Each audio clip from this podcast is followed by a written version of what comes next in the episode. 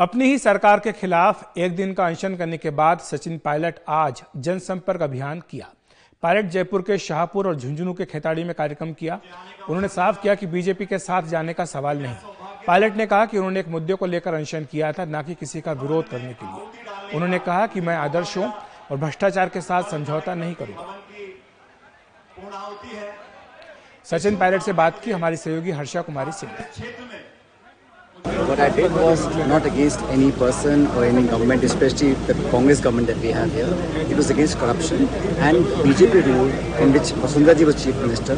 The corruption issues that were taken up at that time, my anshan was against that. It was not against any government or any party or any person individually. Uh, one question that everyone's asking: Why is your path going to diverge from the Congress in any way in the run-up to For the seven? last 23 years, I have campaigned in every corner of this country for the Congress party.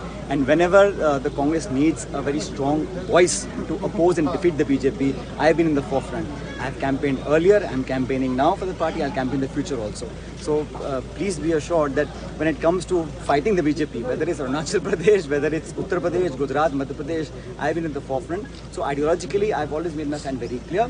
Politically also, I think we need to deliver on what we promised and I think elections are not far away so people must not look people must not think that हम बोलते हैं लेकिन करते नहीं है people like Hanuman Beniwala making an open offer for a third front it's public in politics every political leader every political party will say whatever suits them or what they feel like saying but we must act on what needs happening